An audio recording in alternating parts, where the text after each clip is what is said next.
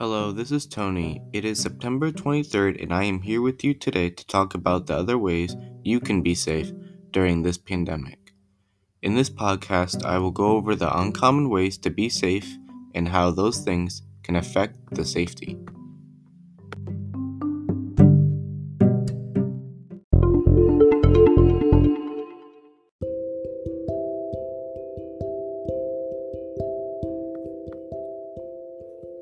We're going to start off with the most uncommon ways to protect yourself from others, made to be simply not to open your mouth or breathe when close to others in public.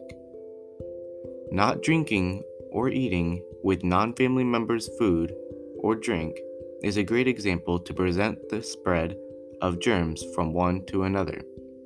Some people tend to not try to cover up their coughs or sneezes. In this case, face away from them, or exit the room politely. If you or a friend is coughing or sneezing, ensure that your friend or you is covering up the mouth or nose.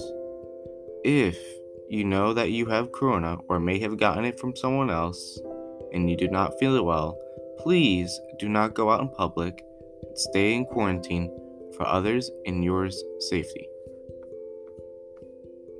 So basically, we're going to conclude this with the main subjects we just discussed. Be aware of what's going on with around you.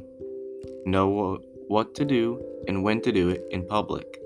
And most of all, be safe.